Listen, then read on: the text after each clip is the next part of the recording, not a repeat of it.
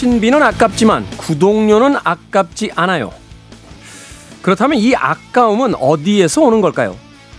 한 설문에 따르면요, 통신비, 배송비, 배달비처럼 어쩔 수 없이 반복해서 써야 하는 비용들은 아깝다는 의견이 많았고요. 구독료나 입장료처럼 차별화된 고유한 경험에 드는 돈은 비교적 아깝지 않다는 답변이 많았습니다. 흔히 시간을 돈에 비유하곤 하죠. 매번 똑같이 그저 흘러가니까 써버리는 시간 참 아깝습니다. 여러분의 소중한 주말 아깝지 않게 사용하시기 바랍니다.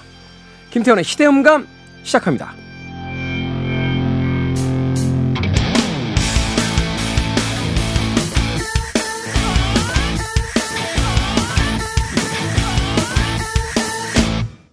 그래도 주말은 온다. 시대를 읽는 음악 감상의 시대음감 김태훈입니다. 한 업체 조사 결과 아, 통신비는 아깝다가 94%, 배송비는 97%, 배달비는 94%, 택시비는 91% 아깝다라는 답이 나왔다고 합니다. 그런가 하면 구독료나 무엇인가 경험을 어, 얻게 되는 비용, 입장료 같은 어, 금액들은 비교적 덜 아깝다라는 대답이 나왔다고 하는군요. 이제서야 조금 궁금증이 풀리는 것도 같습니다. 우리는 사실은 지난 몇 달 동안 뭐 난방비나 아, 또 공공요금 인상에 따른 음, 생활비 압박 때문에 굉장히 스트레스를 받았는데 그럼에도 불구하고 인천공항이나 김포공항에 가면 해외로 출국하기 위한 그 많은 사람들의 긴 줄을 볼 수 있었습니다. 얼핏 생각해보면 상식적으로 잘 이해가 가질 않죠. 일상에서의 생활비가 그토록 어, 힘든 상황 속에서도 해외로 나가는 사람들이 줄고 있지 않다.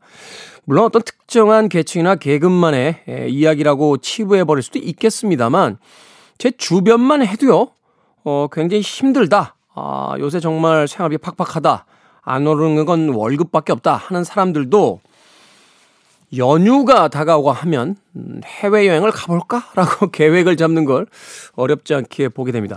아마도 사람들이 이런 심리 때문이 아닐까 하는 생각이 들어요.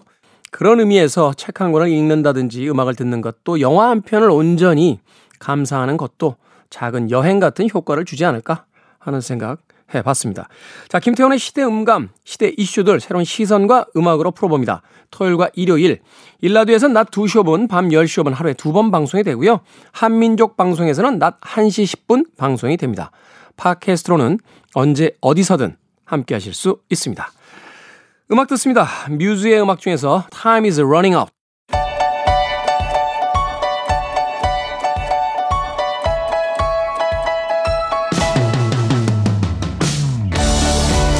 우리 시대 좋은 뉴스와 나쁜 뉴스, 뉴스 good and bad 산업과학부의 정새배 기자 나오셨습니다. 안녕하세요. 네, 안녕하세요. 어, 박혜진 기자는 지금 취재 중이라고 네, 어, 이야기해 주셨습니다. 긴급한 또 취재 일정이 생겨서 그러니까요. 제가 오늘은 둘 다 전하게 됐습니다. 음, 네. 예, 취재 나가야죠. KBS 기자들 취재 네. 나가야 됩니다. 네. 맞습니다. 자, good news와 bad news 어떤 뉴스부터 만나볼까요? 어, 그래서 이제 오늘은 bad news부터 좀 전해드릴 텐데. bad news. 예, 출생아 얘기예요. 이걸 좀 good news로 전할 날이 오면 정말 좋을 것 같은데. 참 이게 근데 이 출생률, 네. 출생아에 대한 부분은 이게 1, 2년 안에 갑자기 드라마틱하게 좋아질 수가 없는 거잖아요. 그렇죠. 다만 좀 어떻게 좀 반등이라도 이제 좀 하면 이렇게 이제 출생률이 좀 반등이라도 하면 참 좋을 것 같은데 안타깝게도 이제 출생아 수 감소하는 속도가 너무 빨라요. 예, 속도조차 줄지가 않고 있어서 지금 낙폭이 커지면서 지금 급격히 줄고 있다는 맞습니다. 거죠? 예. 10년 전만 해도 한 50만 명은 됐어요. 출생아 수가. 1년에? 네네. 근데 이제 이게 좀 해마다 줄었는데 이게 2020년이 되면서 30만 명선이 한번 무너졌고 그다음부터 또 가파르게 떨어지면서 지난해에는 25만 명도 안 태어났어요. 그러니까 쉽게 말해 10년 만에 반토막 난 거죠. 10년 만에. 예. 야. 아, 이게 물론 저만 해도 당연히 이제 수능이면 뭐 재수생, 삼수생 있긴 한데 저희 때 수능 친 인구만 60만 명이었거든요. 음. 저 때. 그렇다고 뭐 전부 다 수능을 또 치는 건 아니잖아요. 동년배들이. 그렇죠. 예, 그렇죠. 예, 그런데도 그 정도였는데 이제는 뭐 1년에 25만 명도 안 태어난다고 하니까 그래서 이제 뭐 합계 출산율 이게 뭐냐면 이제 여성 한 명이 평생 낳을 것으로 예상하는 아이 수인데 0.78명이래요, 지금. 이게 지금 OECD 중에서 꼴찌라는 거 아니에요? 네, 저희가 몇, 뭐 오래됐죠. 꼴찌한 지는 오래됐는데 한 명에 못 미치는 국가도 사실 우리나라가 유일하다고 해요. 그러니까 1.0에 못 미치는 나라가 맞습니다. 우리, 우리나라가 유일하다. 유일하다. 0.78이고 8년째 꼴찌고. 그럼 위에 바로 위에 우리 다음에 꼴찌 나라고 이게 그 나라하고도 격차가 있다. 격차가 꽤 있는 거죠. 저희가 항상 일본을 항상 이제 뭐 저출생의 이제 그 대표적인 국가로 아 일본보다 그러고 보니까 우리가 더 낫다는 얘기네요. 일본이 1.3명 정도는 돼요. 예. 네. 아... 사실 비교할 위치는 아니에요, 저희가. 예. 어... 네. 그래서 이제 근데 또 이제 아무래도 이제 아이를 또 낳게 되는 평균 연령도 계속 올라가다 보니까 그런 학계 출산율 추세를 이렇게 좀 되돌릴 수 있느냐 조금 회의적인데 뭐 사회를 유지하기 위해서는 네. 최소한 2.1명 정도 나와야 된다. 그렇다고 얘기하는데 이게 너무 좀 오래된 추세라서 사실 음. 뭐또 미래 사회는 또 여기에 맞춰서 뭐 변할 수 있는 문제긴 하지만 사실 네. 뭐 출생률은 올라가는 게 맞죠. 음. 이러다 보니까 이제 뭐 어린이집도 좀 문제가 되고 있다고 아, 해요. 지난 5년간 만 곳 가까이가 이제 줄었다고 합니다. 숫자로. 왜냐하면 이제 뭐 당연히 이제 어린이집에 들어간 아이 수가 계속 줄고 있으니까 아동 대상 어린이들 네. 대상으로 하는 산업도 좀 급격히 지금 축소되고 있겠네요. 맞습니다. 네네. 그 실제로 한 군데 저희 KBS 기자가 다녀왔는데 이제 10년째 운영 중인 국공립 어린이집이었는데 서울에 있는 곳이에요. 뭐 2월 달에 지난달에 폐원을 하기로 결정을 했어요. 왜냐하면 이제 정원이 34명인데 이제 어린이가 20명밖에 안 들어오니까 이게 유지가 좀 어렵다. 아. 그래서 그 해당 자치구에서만 세 곳이 지난달에 폐원하거나 휴원을 했어요. 근데 이렇게 되면 이제 뭐 부모님들 어린이집 구하기 뭐 쉬워지는 거 아니야? 전혀 아니고 이렇게 문 닫는 곳이 늘어나다 보니까 더 아이를 어렵죠. 낳은 집은 더 힘들어지는 더 거잖아요. 힘들어지죠. 그러면 또 이제 너무 이렇게 육아가 어려우니까 또 안 낳게 되고 그 정말 악순환인 거죠. 옆에서 예. 본 젊은 층들은 예. 아이 안 낳는 게 낫겠어. 이렇게 저번에도 지금 어린이집 이제 한창 그 연령대에 있는 집에 이제 아기를 둔 집들한테 들어보면 이제 어린이집 들어가기 너무 어렵다는 얘기를 정말 귀에 못이 박히도록 듣고 있기 때문에 벌써 걱정이에요. 제가 지금 결혼도 안 했는데 벌써 걱정하고 있는데 음. 그 대기를 걸어도 뭐 한 반년, 1년은 기다려야 된다. 뭐 아, 최악의 경우에 못 들어가고 이러니까 뭐 근데 출근을 하려면 당연히 어린이집에 맡겨야 되고 이 시스템 이제 거죠. 바꿔야 되는 거 아닙니까? 새로운 아이디어라든지 그렇죠. 뭐 뭐가 좀 있어야 되는 거 아닌가요? 국가든 기업이든 이렇게 보육 문제만이라도 확실하게 좀 책임을 져준다 하면 사실 출생률이 오르는데 가장 큰 어떤 변수가 될 수 있겠죠. 음. 정부도 뭐 그런 맥락에서 2026년까지는 유치원이랑 어린이집 지금은 이제 나눠져 있잖아요. 이걸 한데 묶는 쉽게 말해서 뭐 유보 통합을 하겠다 이렇게 추진하고 있는데 그러기 전에 지금 이렇게 어린이집이 문을 많이 닫아버리면 미리 이제 수급 관리부터 좀 해야 되지 않냐 이런 얘기가 있고 또 이제 뭐 당연한 얘기지만 이게 좀 오래된 현상이다 보니까 이제 옛날에 뭐 이렇게 시골의 초등학교가 뭐 분교나 이런 데 문 닫는다 이런 얘기는 많이 들어보셨을 텐데 음, 네. 이제 중고등학교까지도 좀 휴교를 한다고 해요. 좀 농촌 지역에서는 아, 당연하겠죠. 초등학교가 줄어들면 뭐 중고등학교 마찬가지죠. 거기서 네네. 학생들을 받아야 되는 상황인데. 네네. 이게 참 문제입니다. 아, 어떤 사회학자들은 사실은 인구가 주는 게 왜 재앙이냐. 아, 이게 축복일 수도 있다. 오히려 인구가 줄어야지만 어떤 그 자연 환경의 보호라든지 네. 여러 가지 면에서 또 혜택도 있다라고 하는데 이게 줄어서 좋으려면 우리들의 산업 시스템도 바뀌어야 되는 거거든요. 기본적으로 사회 시스템이 유지가 될 수준은 되어야 하는데. 그렇죠. 지금의 이제 네. 산업 규모라든지 산업의 어떤 형태를 그렇죠. 봤을 때는 이 출생률이 떨어지게 되면 이게 유지가 안 된다는 맞습니다. 거잖아요. 네네. 후세대 어, 뭐, 부양 문제도 있고. 예. 음, 뭐 정부에서 250조인가요? 어, 이저 출생률 올리기 위해서 뭐 쏟아 부었는데 네. 결국은 실패했다. 네네. 라고 이야기를 하는데 이게 1, 2년 안에 갑자기 인구가 늘어날 수는 없을 겁니다. 그러니까 그렇죠. 그러니까 이거는 좀 새로운 좀 접근법이 있어야 되지 않나. 장기적인 계획을 세워야 되는데. 네. 결국은 부동산이다 뭐 이렇게 이야기 하시더군요. 네. 어, 젊은 세대들이 이 부동산 그니 해결이 안 되면 결국은 높은 집값이 사실 이제 결혼 연령 자체를 좀 높이는 요인으로는 작용을 하고 있으니까요. 네. 과거보다 지금 뭐 네. 반토막 난 아파트라든지 부동산이 많다라고 음. 하는데도 그 금액 이다 할지라도 음. 젊은 세대들이 봤을 때는 도저히 진입이 불가능한 정도의 음. 지금 부동산 금액들이잖아요. 네네.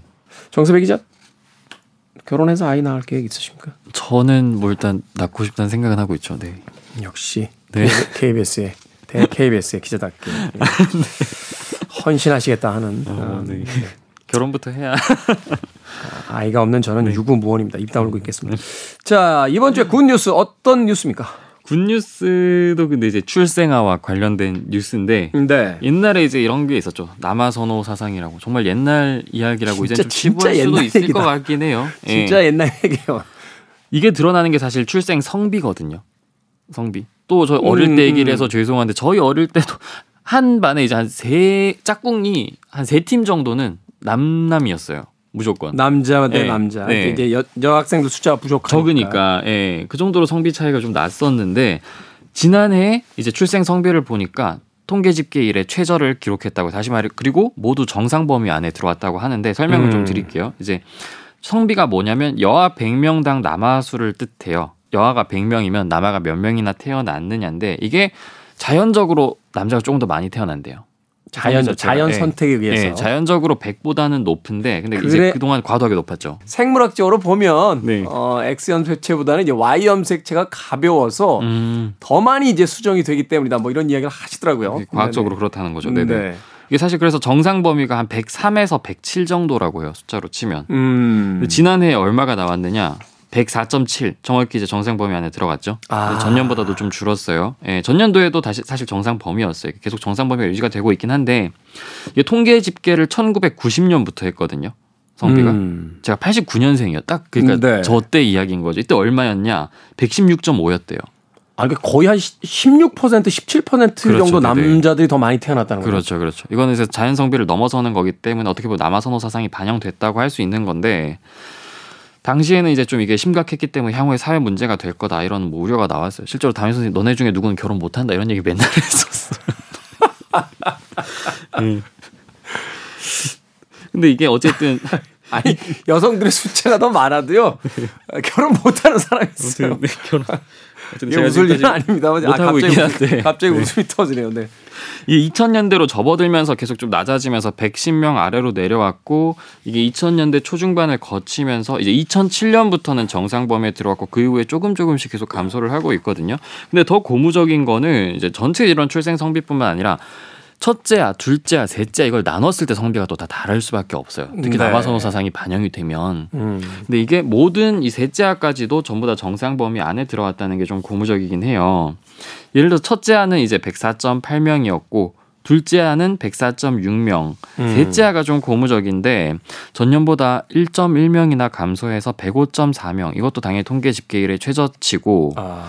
그동안은 사실 남아 선호 사상 때문에 셋째 아 출생 성비가 첫째 아보다 훨씬 높았어요. 그러니까 말하자면 이제 첫째, 네. 둘째 여아를 낳고 나서 네네. 그래도 대를 이어야 된다. 남자가 있어야 거죠. 된다라고 해서 셋째는 네. 셋째는 무조건 남자를 낳아야 된다라고 했다는 거죠.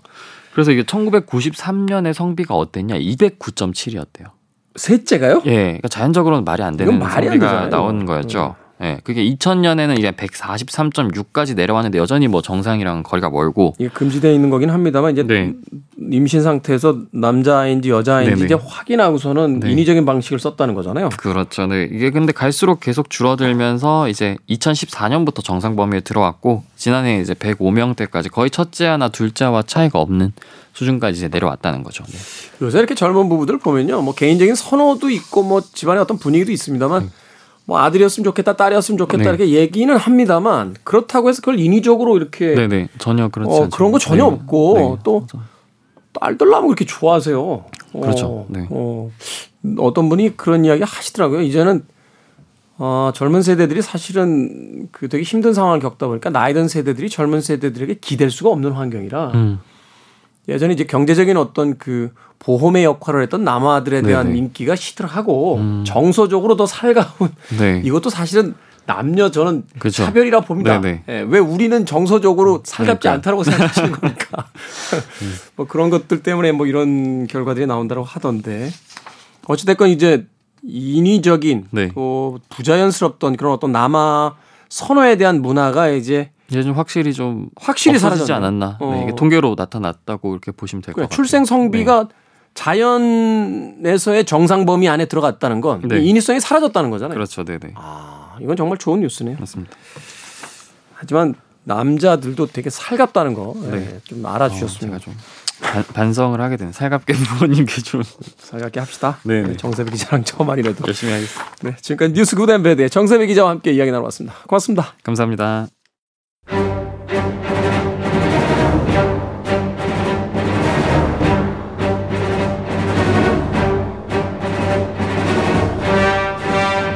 3월 이렇게 봄이 왔는데 아직 마음이 움츠려 있다면 영화 인사이드 아웃의 이 대사를 떠올려 보시기 바랍니다. 잘못된 일만 신경 쓰지 마라. 항상 즐거움으로 되돌릴 방법은 있다. 주말 영화 한 편의 즐거움으로 함께 보시죠. 우리 시대의 영화 이야기, 영화 속 우리 시대의 이야기, 무비유환. 최광희 영화 평론가 나오셨습니다. 안녕하세요. 네, 안녕하세요. 최평론가 SNS를 보니까 최근에 베트남 음식에 꽂혀 계셔서 이 베트남 음식을 그렇게 드시던데 뭐 특별한 이유가 있습니까? 아, 그 베트남 음식 특별히 이렇게 자극적인 음식은 별로 없어요. 음. 어, 슴슴한 맛을 제가 좋아하는데 마침 집 앞에 그 베트남 음식점이 생겼는데 아. 베트남 분들이 직접 운영하는 네. 셰프부터 사장까지 다 베트남 분들이에요. 그래서 베트남 현지 그 음식 맛이 나더라고요. 한국화되지 않은 현지 맛. 한국화되지 않은 현지 맛. 예, 예. 메뉴도 그렇고요. 그래서 예, 뭐 거기 들어가서 밥 먹으면 그냥 비행기 안 타고 베트남 온 것 같은 기분이 들어서. 예. 사실 그런 게 있죠. 왜 우리가 예전에 해외 여행 그렇게 일반적이지 않던 아주 옛날 네. 가끔 이태원 놀러 가고 그랬어요. 네. 거기 가면 이제 외국인들 많고 이러니까 뭔가 그렇죠. 이국적인 분위기도 있고. 그렇죠. 네. 사실은 2002년도 월드컵 때인가요? 그 아는 선배님하고 어디서 응원할까 하다가 이태원 가자. 아. 이태원 갔더니 거기 정말 전 세계에서 온 외국인들이 음. 각자의 나라의 국기를 들고 응원하는데 음. 어, 그 굉장히 색다른 어떤 경험이더라고요. 네. 뭐 최근에 뭐 해외여행 다시 붐이 일고 있다라고 하는데, 음, 뭐 개인적인 사정상 그렇게 여유를 즐길 수 없다라면 그거 괜찮네요. 어, 음. 어, 베트남 음식점, 뭐 태국 음식점 이런 데 가서. 아, 예, 예, 예. 어, 잠시나마 그 경험을 나눠보는 음. 것도.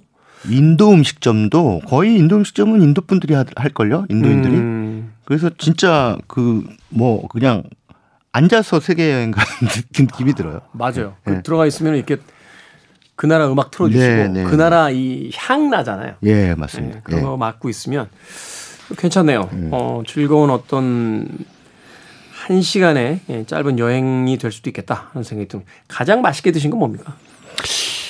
어, 베트남 음식 중에요? 네. 어, 글쎄요. 뭐 전부 다 맛있는데 그래서 뭐 어느 하나를 딱 특징 지을 수는 없어요. 근데 볶음밥 계열이 볶음밥. 어, 예, 예. 그 음. 우리랑 쌀이 다르잖아요, 거기는. 안남미라고 하죠. 이렇게 예, 예, 예. 길쭉한. 예.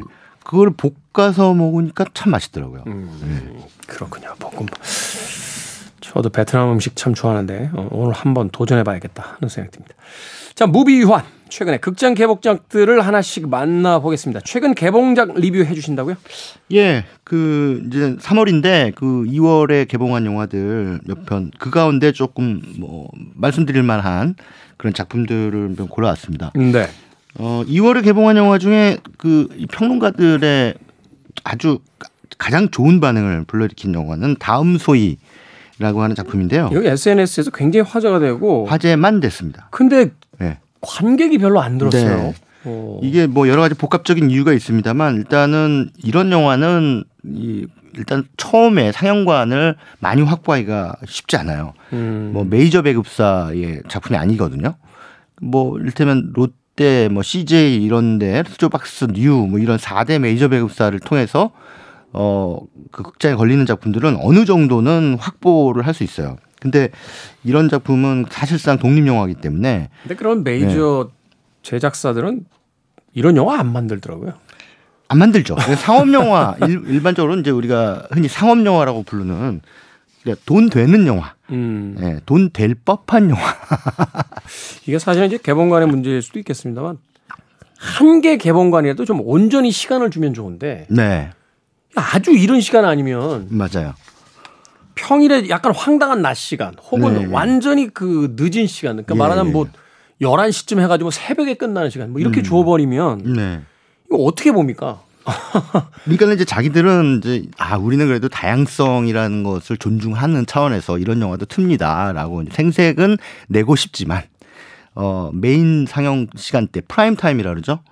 요때는 또 돈 되는 영화를 하나라도 더 트는 게 얼마 전에 3일절이었잖아요. 예, 예. 그 아카데미 이제 후보에 올라 있는 그 더 웨일이라는 영화가 있어서 그 영화를 좀 보고 싶어가지고 이렇게 시간표 검색을 했는데 아예 없어요. 3월 음, 1일에는. 음. 그러니까 왜 다른 날에는 한두 개라도 시간대가 있는데 왜 없나 봤더니 그날 휴일이잖아요. 네. 관객들이 극장에 많이 오는 날이니까 빼버린 거예요. 아. 아니 아카데미 그 후보작도 그렇게 시간을 음. 안 주는데 이게 그렇죠. 쉽지 않다는 또 생각이 옛날에는 아카데미 상 받으면 진짜 흥행은 그냥 보증 수표였잖아요. 어쨌든 다음 소희 영화 이야기 해주시죠. 네. 근데 이제 배두나 씨가 영화의 주연으로 등장하는데요. 어, 이 영화에서 배두나 씨가 이제 경찰 음. 어, 형사로 등장합니다. 근데 이 다음 소희라고 할 때 다음은 영어로 next고요. 소희는 next. 이제 여주인공 이름인데 배두나 씨 이름이 아니라 그 김시은이라는 어, 여배우가 맡은 고등학교 3학년생. 근데 이 뭐라 그러죠? 그 특성화 고등학교. 네. 특성화 고등학교. 옛날에는 이제 실업계라고 불렀죠. 요즘에 직업 고등학교. 예, 예. 어. 어, 특성화 고등학교라고 부르는데 뭐 찾아보니까 어, 한 15만 명 정도 어, 음. 어, 특성화 고등학교 학생들이 있다고 하대요. 전국적으로. 근데 이제 이 학교 이들 학교의 졸업생들은 물론 대학에 가는 학생들도 있겠지만 이제 고등학교를 졸업하자마자 취업이 목적인 학생들이 음. 뭐 이렇게 들어오기 때문에 그 학교에서는 취업률이 굉장히 중요한 실적이 되는 거죠. 그러니까 인문계가 소위 네. 인문계 이공계가 서울대학교 몇 명 갔느냐가 네, 그렇죠, 중요하듯이 그렇죠. 예. 이 학교에서 이제 취업률이 이제 학교 성적에 맞습니다. 하고 이제 그게 예. 되는군요. 그래서 여기 이제 이 주인공인 소희도 뭐 지역 특성화고등학교를 다니는데 어뭐 학교에서 열심히 공부를 해서 선생님이 어 나름대로 이제 진로지도 선생님이 어 배려를 해 준다고 한 게 대기업이다. 음. 그리고 사무직이야. 그러면서 이제 어 가서 열심히 해라라고 하면서 일종의 인턴십 같은 그 기간이 있습니다. 인턴십. 예, 예. 그거를 이제 뭐 현장 학습, 현장 실습 이런 이런 명목으로 졸업하기 전에 어 그냥 가서 이제 일해, 일하고 아주 형식적인 임금을 받는 거죠. 음. 어 그런 기간을 뭐 한 3개월 정도 보내야 된다고 해요. 근데 이제 이 그 소희가 그런 곳에 가게 됐는데 대기업이라고 해서 간, 갔는데 어 텔레마케팅 회사예요. 텔레마케팅. 예, 텔레마케팅 회사인데 대기업의 하청의 하청. 아. 예. 그래서 이제 근데 특히 이제 이 소희가 맡은 역할은 어 방어조. 이 방어조가 뭐냐면 어 무슨 통신이라든가 이런 거에 해지 신청하려고 전화한 사람을 막는 거예요. 임무가. 음, 왜 해지하려고 하냐? 예, 해지하지 예, 예, 마셔라. 뭐 이러면서. 예, 그렇죠. 그래서 어, 이, 이 회사에서 일하는 텔레마케터들의 임무는 방어고 그, 그들의 실적은 방어율이라고 표현이 됩니다. 방어율. 네, 방어율. 무슨 투수도 아닌데 하여튼 방어율 이렇게 돼서 어, 매달 그 실적이 1등부터 꼴등까지 쫙 이제 벽에 붙여지는 거죠. 음. 그래서 이제 뭐 소희는 어차피 자신에게 주어진 일이니까 열심히 하죠. 어, 반려동물과를 나왔지만 전혀 상관없는 어, 텔레마케팅 일을 열심히 해서 실적도 항상 1등이었어요. 음. 그러면 인센티브를 주는 게 원래 이 회사의 음, 목적인데 아니 목적이 아니라 원칙. 방침인데 네.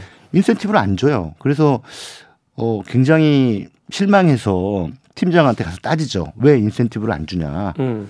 어, 내가 이만큼 실적 올렸는데 성과에 대한 보상을 해주는 게 당연한 거 아니냐. 그랬더니 특성화고등학교 출신의 현장 실습생들은 어, 두, 한두 달 있다가 준다. 그래서 왜 한두 달 있다가 줍니까? 했더니 돌아오는 대답이 주면 그만두니까 그거 받고 그, 그만둔다는 얘기예요. 음. 그러니까 일이 얼마나 힘들면 중간에 그만두겠습니까? 그래서 어 실제로 그 영화상의 묘사는 100명 중에 99명이 그만둬요 중간에 못 견디는 거죠. 그 어마어마한 감정 노동을 또 해야 되고. 그렇죠. 이게 사실은 고객센터라는 데가 그 단순 안내도 있지만 대부분 고객센터는 불만을 가진 사람들이 전화하거든요. 맞아요, 맞아요. 예. 네. 그냥 뭐 하루하루 시체 말은 멘붕입니다. 하루하루. 음. 그러니까 이런 상황들을 계속 견뎌내는데 뭐 고객들을 응대하면서 받게 되는 스트레스는 어느 정도 뭐 직업적으로 견딘다 하지만 회사가 자신에게 주, 주는 어떤 부당한 대우라든가 이런 것들은 참을 수가 없는 거예요. 네. 예, 그래서 그것들에 대해서 저항해 보지만 나름대로 소위는 하지만 그 어떤 방법이 또 없어요. 이것을 건너 넘어설. 음. 예, 그냥 온 세상에 다 다 막혀 있는 것 같은 그런 느낌. 그래서 결국은 소희가 음, 극단적 선택을 하게 되는 거죠. 그래서 음. 극단적 선택을 하게 된 뒤에 영화가 한 1시간 정도 진행이 된 뒤에 중반부부터 배두나 씨가 이제 등장을 합니다. 네. 형사죠. 근데 여형사인데 어 가만 보니까 이 소희의 어떤 죽음 이면에 그 사회적 타살의 혐의가 강한 거예요. 당연히 어 그런 부분이 있겠죠. 그래서 이제 소희가 다녔던 회사 및 또 그가 그녀가 다녔던 특성화 고등학교 음. 아, 이런 학교와 직장 뭐 가정 이런 것들을 두루두루 이제 다니면서 탐문을 하거든요. 탐문을 가만히 해봤더니 그 뒤에는 인간이 아닌 실적만을 숭배하는 세상이 도사리고 있었던 거죠. 음. 그래서 사람을 그 실적에 꿰어 맞추는 거죠. 그렇지 않으면 loser 취급을 하는 이런 정서가 온 세상에 만연해 있는 상태인데 그 그런 것들로부터 도망칠 곳은 그 어떠한 곳도 없었던 거예요 소희한테는. 그러니까 이러한 현실을 상당히 좀 뭐 큰 기교 없이 담담하게 담담히 예 그렇게 담아낸 작품이 이제 다음 소희 오랜만에 만나는 한국의 그 리얼리즘 영화 음. 어, 사회 고발성 그 작품이라고 봐야겠죠. 요즘엔 이런 작품 보기가 상당히 어려운데 이 다음 소희라는 작품이 정주리 감독 어, 여성 감독에 의해서 만들어져서 어, 평단에 아주 어, 일, 아주 극찬을 들었습니다. 그런데 뭐 앞서 김태우 씨가 말씀하신 대로 상영관이 너무 없고 또 관객들이 막 열심히 심지어 이 영화를 응원하겠다고 상영관이 없으니까 보러 갈 수가 없는데 네. 예매만 하는 거예요. 예매만? 예. 아. 아니, 보러 갈 수가 없으니까 이걸 보려면 막 두 시간씩 버스 타고 가야 되고 하는데 그러니까는 상영관도 없고 상영 시간도 안 맞고 하니까 예매라도 하자.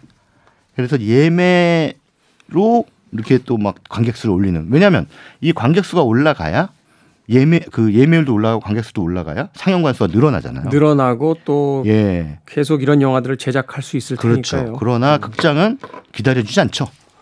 그것이 유의미한 어떤 실적으로 나오기. 그러니까 이 영화는 실적 중심주의의 사회가 사람을 어떻게 죽이는 죽이고 있는가에 대해서 문제 제기를 하는 영화인데 이 제목이 참 의미심장하네요. 그러니까 네. 지금은 소희가 어, 희생됐지만 다음은 당신일 수도 있다라고 네, 그렇죠. 이야기하는 거잖아요. 그렇죠. 다음 소희라는 게. 예.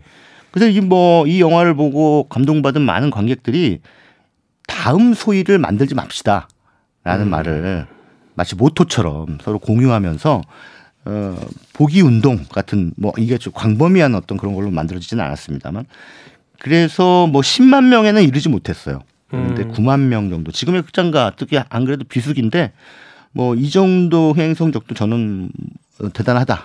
일단 이렇게 보고 있습니다. 저도 최강의 평론가의 그 평 보고 나서 이거 찾아보려고 했는데 도저히 시간대를 맞출 수가 없더라고요. 네, 어. 네, 네.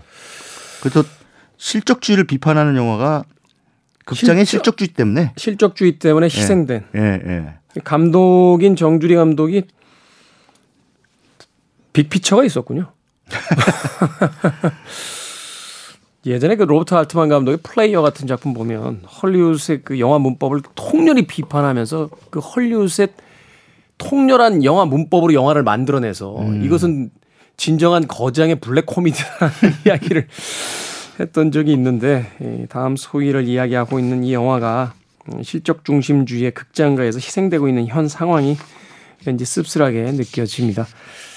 뭐 극장 상영의 그 관람 기회를 놓쳤다라면 IPTV로 넘어온 뒤에라도 어 많이 감상들 해주시고 또 이 영화가 이제 제시하고자 했던 어떤 메시지에 예, 다시 한번 잠깐이라도 좀 머물러 주시는 게 어떨까 하는 또 생각이 드는군요.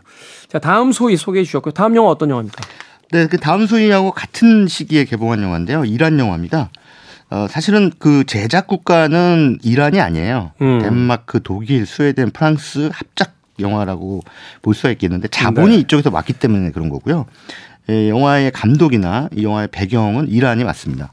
음. 그래서 성스러운 거미라고 하는 제목의 영화인데요. 음. 어 이게 이제 이란의 그 마슈하드라고 하는 도시가 있어요. 근데 이게 이제 이슬람 어 교회에서는 일종의 그 성지와도 같은 그런 도시인가 봐요.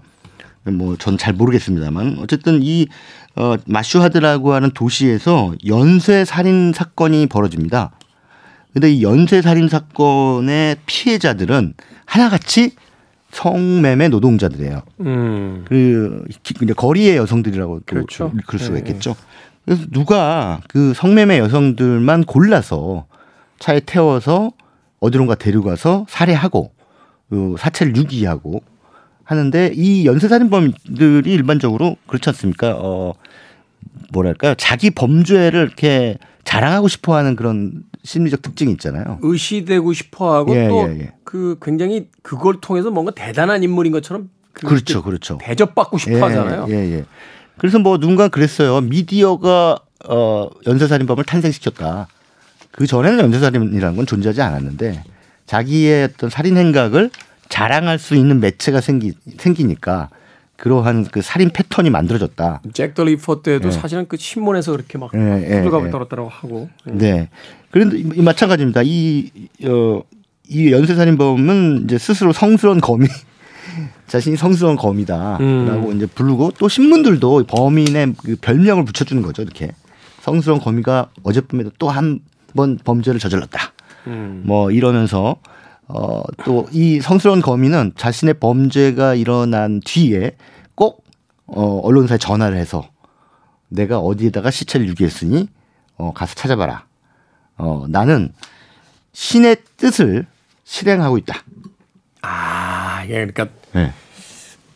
소위 이제 그 이슬람권에서 네. 이제 가지고 있는 어떤 그 율법에 의하면 그렇죠. 이 여성들은 다 죽어 마땅하다. 맞, 습니다 아. 예, 불경한 불경한 여성들을 내가 어, 신을 대신에 처단하고 있다. 아니, 그러면은 거길 찾아가는 남자들을 처단해야지.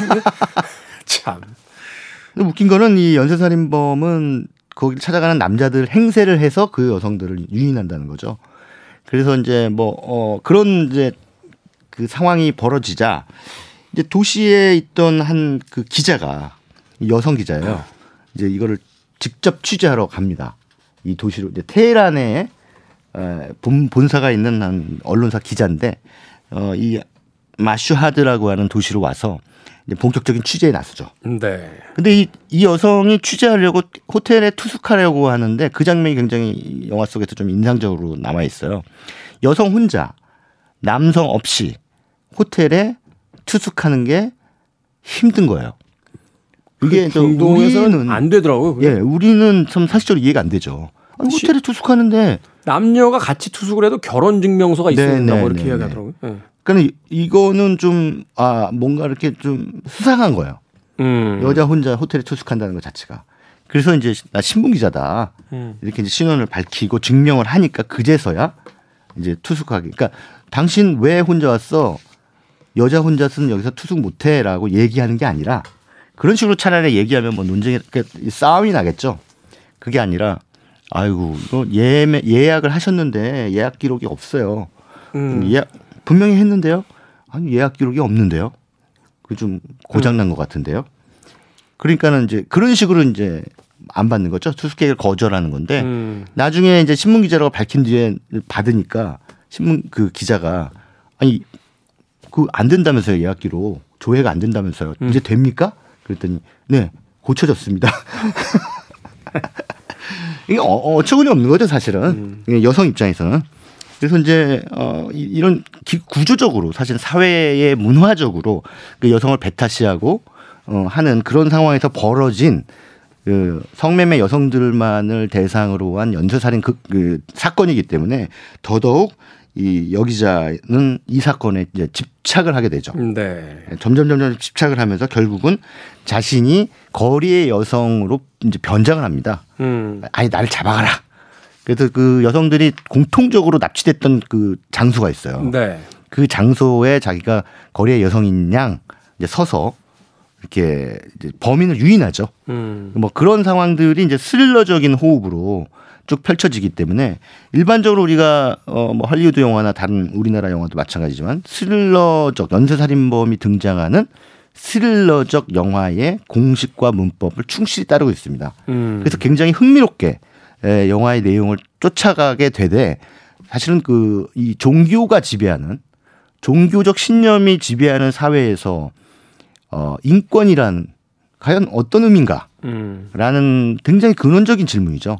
이건 사실은 이슬람 사회를 이 대상으로 하고 있기 때문에 어떻게 보면 서구적 편향성 너무 지나치게 그 사회를 좀 안, 서구적인 관점에서만 보고 그 사회가 가지고 있는 어떤 문화에 대한 존중은 결여돼 있는 것이 아니냐라고 이 영화를 볼 수도 있겠지만 감독이 이런 사람이에요. 이란 남자입니다. 예, 예. 네. 아, 그 감독이 생각해도 이건 좀 아닌 것 같거든요. 아닌 게 아니라 많이 아니죠. 그러니까 현, 그런 현대적 교육을 받은 사람이라면 이게 아니라는 걸다 예, 알죠. 다음 소위의 정주리 감독이 한국 사회 부조리를 비판하듯이 이 성스러운 거미의 감독도 알리 아바시라는 감독도 이란 사회가 가진 그런 모순을 이제 이 영화를 통해서 꿰뚫어 보려고 하는 것이죠. 그렇군요. 누가 현대라고 부르는지 모르겠어요. 현재의 사회를 아직도 음. 봉건의 질서와 그 편견이 지배하고 있는 그런 시대가 아닐까 생각해 보게 됩니다. 다음 소희에 이어서 성스러운 거미 소개해 주셨고요. 자 이제 오늘 소개해 주실 마지막 작품은 어떤 작품입니까? 네, 어, 역시 한국 영화인데요. 이 영화는 조금 그 다음 소희에 비해서는 에, 상대적으로 대중적이고 상업적입니다. 카운트라고 하는 영화인데요. 왜 극한 직업에 나왔던 진선규 씨가 어, 이 영화의 주연을 맡았습니다. 이게 코로나 때문에 뒤로 밀린 작품이군요. 이게 제작 연도 맞아요, 2020년으로 맞아요. 돼 있네요. 네 네 맞습니다. 음. 아주 전에 만들어졌는데 개봉을 계속 미루다가 어 이렇게 사실 개봉을 미뤘다가 뒤늦게 개봉하는 작품치고 흥행이 잘 되는 영화가 없습니다. 사실은 이제 네. 내부 평가를 통해서 이제 코로나 시기 동안 먼저 개봉해야 될 영화 이제 미루는 영화 이렇게 나눴을 때 사실은 조금 배제가 됐던 영화들인 거죠. 네 그렇습니다. 어 카운트라는 영화는 실화를 바탕으로 하고 있고요. 어, 이 영화 속에 진선규 씨가 맡은 그 시헌이라는 인물은 실존 인물이 모델입니다. 네. 어, 복서, 전직 복서였는데 지금 고등학교 선생님. 근데 이 88년 서울 올림픽 때 석연치 않은 판정으로 금메달을 놓친 게 아니라 반대로 석연치 않은 판정에 의해 금메달을 땄어요. 그러면 뭐 팔이 안으로 굽는다고 아 그래도 금메달이잖아라고 하면 참 좋은데 이 관계자들은 다 아는 거죠. 누가 봐도 진 게임인데 저기서 금메달 땄다? 이건 뭔가 있는 거 아니야 뒤에 뭐 심판을 매수했다거나 등등. 가능하겠습니까 올림픽인데. 네. 하여튼 아니 근데 실제로 있었던 일이라니까요. 하여튼 뭐 그런 예. 일들이 있었죠. 올림픽 예, 예, 때면은 예. 항상 그 뭔가 좀 하여튼 그래서 홈- 그때 홈- 당시만 해도 뭐. 저는 잘 기억은 안 납니다만 해도 해도 너무한다라는 여론이 있었대요. 아무리 금메달이 좋다지만. 저도 기억하는 사건이 하나 있어요. 그때 왜 우리나라가 저 올림픽으로 전 세계 4위인가 했어요. 그러니까요. 메달 숫자로 그때. 뭐 있을 수 없는 상황들이 벌어졌던 거죠 그때. 음, 아 뭐 아무래도 홈 어드밴티지라는 것도 있고. 아니 그렇죠. 사실은 예, 예. 뭐 우기는 거이긴 합니다만 음. 사실은 유럽이나 뭐 다른 나라에서 올림픽이나 월드컵 할 때 보면 네. 정말 얼마나 억울한 일들을 많이 당했어요. 그렇죠. 예. 우리도 좀 그럴 수 있는 거 아닙니까? 그렇죠. 그래서 뭐 무슨 그 이렇게 돌아가면서 각 지역마다 돌아가면서 올림픽 열고 월드컵 열고 네. 하는 게 뭐 사실 좀 무슨 의미가 있나 싶기도 해요. 다 맨날 그래요. 편파판정인데. 그러니까 지역마다 갈 때마다 하여튼 문제 문제가 되죠. 예. 예. 자 아무튼 그 영화 속으로 다시 돌아가면 그런데 그래서 이제 지금 고등학교 선생님이 됐지만 주홍 글 씨처럼 석연치 않은 판정으로 금메달을 땄다는 것에 대해 사람들이 곱지 않은 시선으로 자기를 보고 있다는 걸 알아요. 음. 그래서 그 지역 뭐그 복싱 협회에서 열리는 행사에 가면 수근수근 되는 거죠 사람들이. 음. 아, 저 사람 뭐, 뭐 왜냐면 그 고장에는 자랑이지만 공식적 자랑이지만 비공식적 수치예요. 그 알아. 저 사람 사실은 말이야. 어. 뭐 이러면서 뒤에서 이제 그렇죠. 아니 그래도 은메달이나 동메달은 딴 딴 실력인데. 예. 그런데 어찌됐든 그런 상황에서 이제 한 그 동네 고등학생들이 출전한 시합 참관을 갔다가 어 어떤 대단히 윤우라고 하는 대단히 실력 좋은 음. 복서를 막 보게 됩니다. 네. 그냥 왜 저 실력은 왜 이렇게 딱 밑에서 보면 이런 사람들은 그냥 이 발동작만 봐도 아 어느 정도 잘하는지 아나 봐요. 복싱은 네. 스텝 밟는 것만 봐도 알아요. 네, 예, 예. 그러니까 그래서 오 대단한데 하는데 지는 거예요. 이게 무슨 얘기냐면 분명히 게임을 one-side하게 일방적으로 이기고 있는데 네. 그 이기고 있는 선수의 코칭 스태프가 기권 수건을 던지는 거죠.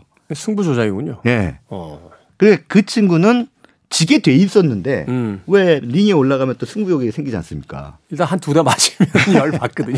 야, 살짝 맞으면 그냥 쓰러져 이렇게 이제 얘기를 했는데 네, 뭐 왜냐하면 같이 붙는 선수가 아버지가 또 굉장한 또 이 실력자 그 사회에 또 그 유망한 참, 그 맨주먹을 예. 물론 글러브 끼긴 했습니다만 예. 가장 정직한 운동이라고 하는 네. 복싱마저도 그러니까 이거를 이제 흔히 이제 우리가 예전에는 백 쓴다, 백, 백 쓴다고 그랬죠. 예, 백 쓴다 그랬는데 아무튼 금수저 출신 복서한테는 져야 되는 거예요. 음. 그래야 또 그 아버지가 그 학교 복싱 그 부에 뭐 또 금일봉이라는 내놓지 않겠습니까? 참. 자기 아들이 이겨야 기분 좋은 거고. 근데 딱 누가 봐도 사실은 이 복서 출신인 예, 이 시연이라고 하는 뭐 선생님이 봐- 봤을 때 어우 너무 아까운 거예요. 음. 저런 인재가 저런 학교에서 불, 불공평한 대우를 받으면서 음. 한다는 게. 근데 뭐 무슨 기적처럼 이 학생이 자기가 소속돼 있는 고등학교로 전학을 와요. 네. 아 때는 찬스다. 음. 그래서 이제 어 그 학생을 구슬려서 복싱부를 한번 만들어 보죠. 음. 이때 이제 그동 그 학교에 다니는 어 쌈박질 좀 한다는 애들 다 불러서 그러면 아웃사이더로 놀고 있는 아이들 네. 이런 친구들을 다 복싱부로 예, 불러서 어, 멀쩡한 복싱부를 하나 만들어 보겠다고 음. 열심히 고군분투하는. 고군분투하는 이야기입니다. 이 근데 고군분투하는 얘기인데 이 흥미로운 것은 뭐냐면 석연치 않은 판정으로 이익을 득하자가 석연치 않은 파- 석연치 않은 판정으로 계속 손해를 보는 학생을 어, 키운다는 거예요. 일종의 사회에 저기 돌려주는 어떤 네. 부채 의식일 수도 있고. 그렇죠. 어, 빚을 갚는 거죠. 또 한편에서 이제 네. 어떤 대사가 나올지 대충 예, 네, 네. 짐, 짐작은 되는군요. 네. 근데 그 설정이 참 재밌어요. 그 이 그러니까 진짜 금메달. 음. 자신의 온전한 실력으로 따내는 금메달.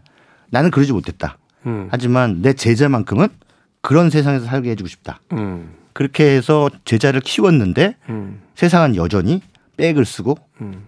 그 친구가 그 온전히 금메달을 딸 수 없게끔 계속 음. 방해 공작을 하고 있고 음. 그 방해 공작을 하는 사람들은 그것에 대해 저항하는 주인공인 시연한테 음. 너 엄마 부끄러운 줄도 모르냐? 이런 식으로 오히려 거꾸로 적반하장으로 그의 그 과거 석연치 않은 판정을 계속 비난하면서 자기들은 석연치 않은 판정을 계속 만들어내는 이 정말 아이러니한 상황이죠. 어, 그것이 저는 이 영화 카운트가 가지고 있는 대단히 흥미로운 지점이다. 어, 이거는 이제 블랙 코미디적으로 어, 지금 한국 사회의 부조리를 상당히 그 통찰하고 있는 작품이다. 저는 그렇게 봤습니다. 이 세 편의 영화 어, 어떻게 보면 이제 다음 소희 성스러운 거미 카운트가 그렇게 하나의 공통 주제로 이어지지는 않겠다라고 봤었는데 카운트의 그 이야기를 듣고 나니까 결국은 우리가 살고 있는 사회가 네. 정직하게 작동하지 않는다라는 그 문제의식을 다 똑같이 가지고 있는 거군요. 아, 그렇죠. 그렇죠. 그래서 저는 그렇게 생각합니다. 영화라는 게 우리에게 뭐 오락을 주는 매체이기도 하지만 우리가 또 일상에 치여서 피곤함을 느낄 때 그 스크린에서 흘러나오는 그 영화 속 세계 속으로 이제 빠져들어서 음. 어, 주인공한테 이제 감정 이입을 한다든가 대리 만족을 느낀다든가 하는 것도 어, 영화의 중요한 기능입니다. 네. 그러나 또 한편으로는 영화가 이렇게 그 사회의 어떤 이 잘못된 점에 대해서 혹은 많은 사람들이 잊고 있는 부분에 대해서 이렇게 상기시켜주는 역할도 영화의 아주 중요한 기능 가운데 하나라고 저는 보- 보거든요. 네. 그런 점에서 오늘 소개해드린 세 편의 영화 모두 에, 그런 미덕을 갖추고 있는 작품이다 이렇게 볼 수가 있겠죠. 그렇군요. 자, 무비 유한 최강희 영화 평론가와 오늘 어, 이야기 나눠봤습니다. 내일도 어, 평론가님과 함께 또 다른 영화 이야기들 만나보는 시간 가져보도록 하겠습니다. 고맙습니다. 예, 감사합니다. 저도 음악 한 곡 소개해드리면서 끝 인사 드립니다. 아, 세 편의 영화를 보다 보니까 이 음악이 떠올랐습니다. 아, and the Face마kers의 You'll Never Walk Alone 들으면서 저도 작별 인사 드립니다. 지금까지 시대음감의 김태훈이었습니다. 고맙습니다.